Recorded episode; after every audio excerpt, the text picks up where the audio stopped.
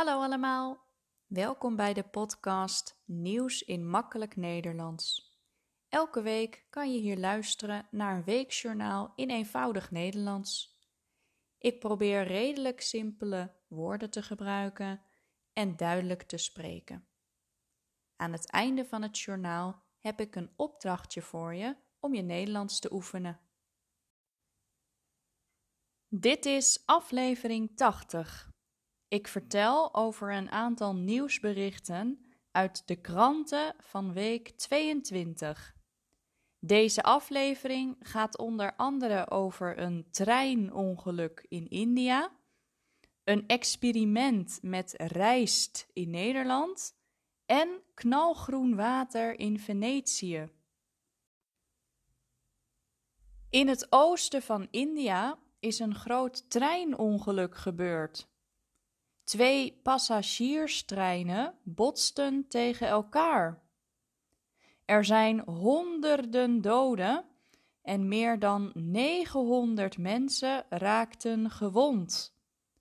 Het is het dodelijkste treinongeluk in India in 20 jaar. Waarschijnlijk kwam het ongeluk door een seinstoring.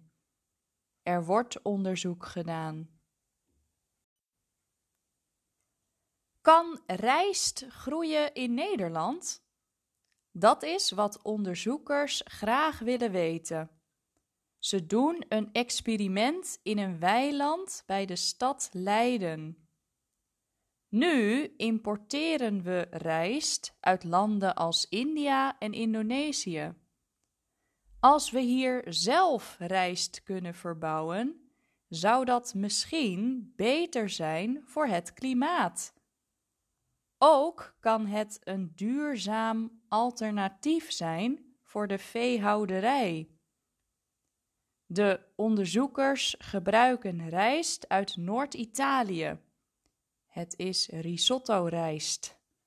De rijst groeit goed in de bergen van Zwitserland. Deze rijst kan dus goed tegen de kou. Daarom kan deze rijstsoort misschien ook in Nederland groeien. We gaan het zien.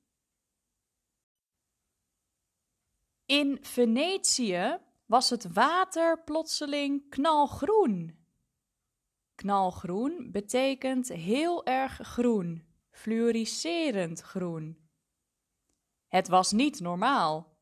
Daarom was er een onderzoek. Waarom waren de kanalen zo groen? Na een paar dagen hebben ze antwoord op die vraag gekregen. Het komt door de kleurstof fluorescine. Men gebruikt deze kleurstof om het riool of waterleidingen te testen. Het is niet precies duidelijk hoe de kleurstof in het water terecht kwam. Misschien was het een klimaatprotest. Een tijdje geleden hebben klimaatactivisten het water van de Trevi-fontein in Rome zwart gemaakt. Het was een protest tegen het gebruik van fossiele brandstoffen. Nederland heeft een nieuwe Eerste Kamer. We hebben hier een Eerste Kamer en een Tweede Kamer. De Tweede Kamer maakt wetten. De Eerste Kamer controleert die wetten. Op 15 maart waren de verkiezingen voor de provinciale staten. De leden van deze provinciale staten hebben afgelopen week de nieuwe Eerste Kamer gekozen. De Boer-Burgerbeweging is de grootste partij geworden. Die partij kreeg 16 van de 75 zetels. De linkse partijen GroenLinks en PVDA kregen iets minder zetels dan verwacht. De partijen die in de coalitie zitten kregen twee zetels meer dan verwacht. Daardoor is het voor hen iets makkelijker om plannen door de Eerste Kamer te krijgen. Op verschillende plekken in Nederland hadden mensen last van bijen. Bijen zijn die zwartgele insecten. Ze leven in volken. Er is één koningin. Zij legt de eitjes. Bij een hockeyveld in Haarlem zaten 3000 bijen onder een fietsmand. Er was paniek bij de hockeyclub. Een imker heeft de bijen weggehaald. Hij heeft ze naar een betere plek gebracht. Ook in Maastricht was er overlast door bijen. Op een hoogte van zes meter hing een bijenkorf aan een gebouw. De bijen zaten er al een paar dagen. Men was bang dat ze zouden vallen. Een imker in speciale kleding heeft de insecten weggehaald en meegenomen. Een paar weken geleden vertelde ik dat er een verkiezing was voor de nationale bloem van Nederland. Want ons land had nog geen eigen bloem. De tulp kon het niet worden, want dat is al de nationale bloem van Turkije en Hongarije. Deze week is de winnaar bekendgemaakt: het madeliefje. Het madeliefje is vanaf nu dus de nationale bloem van Nederland.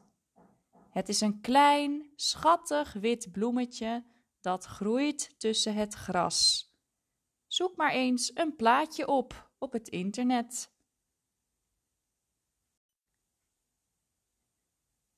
In Warschau, de hoofdstad van Polen, zijn mensen zondag de straat opgegaan ze protesteerden tegen de regering. Ze vinden dat er niet genoeg democratie is. In het najaar zijn er verkiezingen in Polen. De president, Duda, heeft akkoord gegeven voor een nieuwe wet. Deze wet kan tegenstanders verbieden mee te doen aan verkiezingen. Ze kunnen dan geen politieke functie krijgen. De Polen zijn niet blij met deze wet. Het is niet goed voor de democratie, zeggen ze. Er deden honderdduizenden mensen mee aan het protest. De straten waren vol en het was druk in het openbaar vervoer. En dan nu het opdrachtje van deze week om je Nederlands te oefenen. Ik vertelde dat het water in Venetië afgelopen week fluoriserend groen was.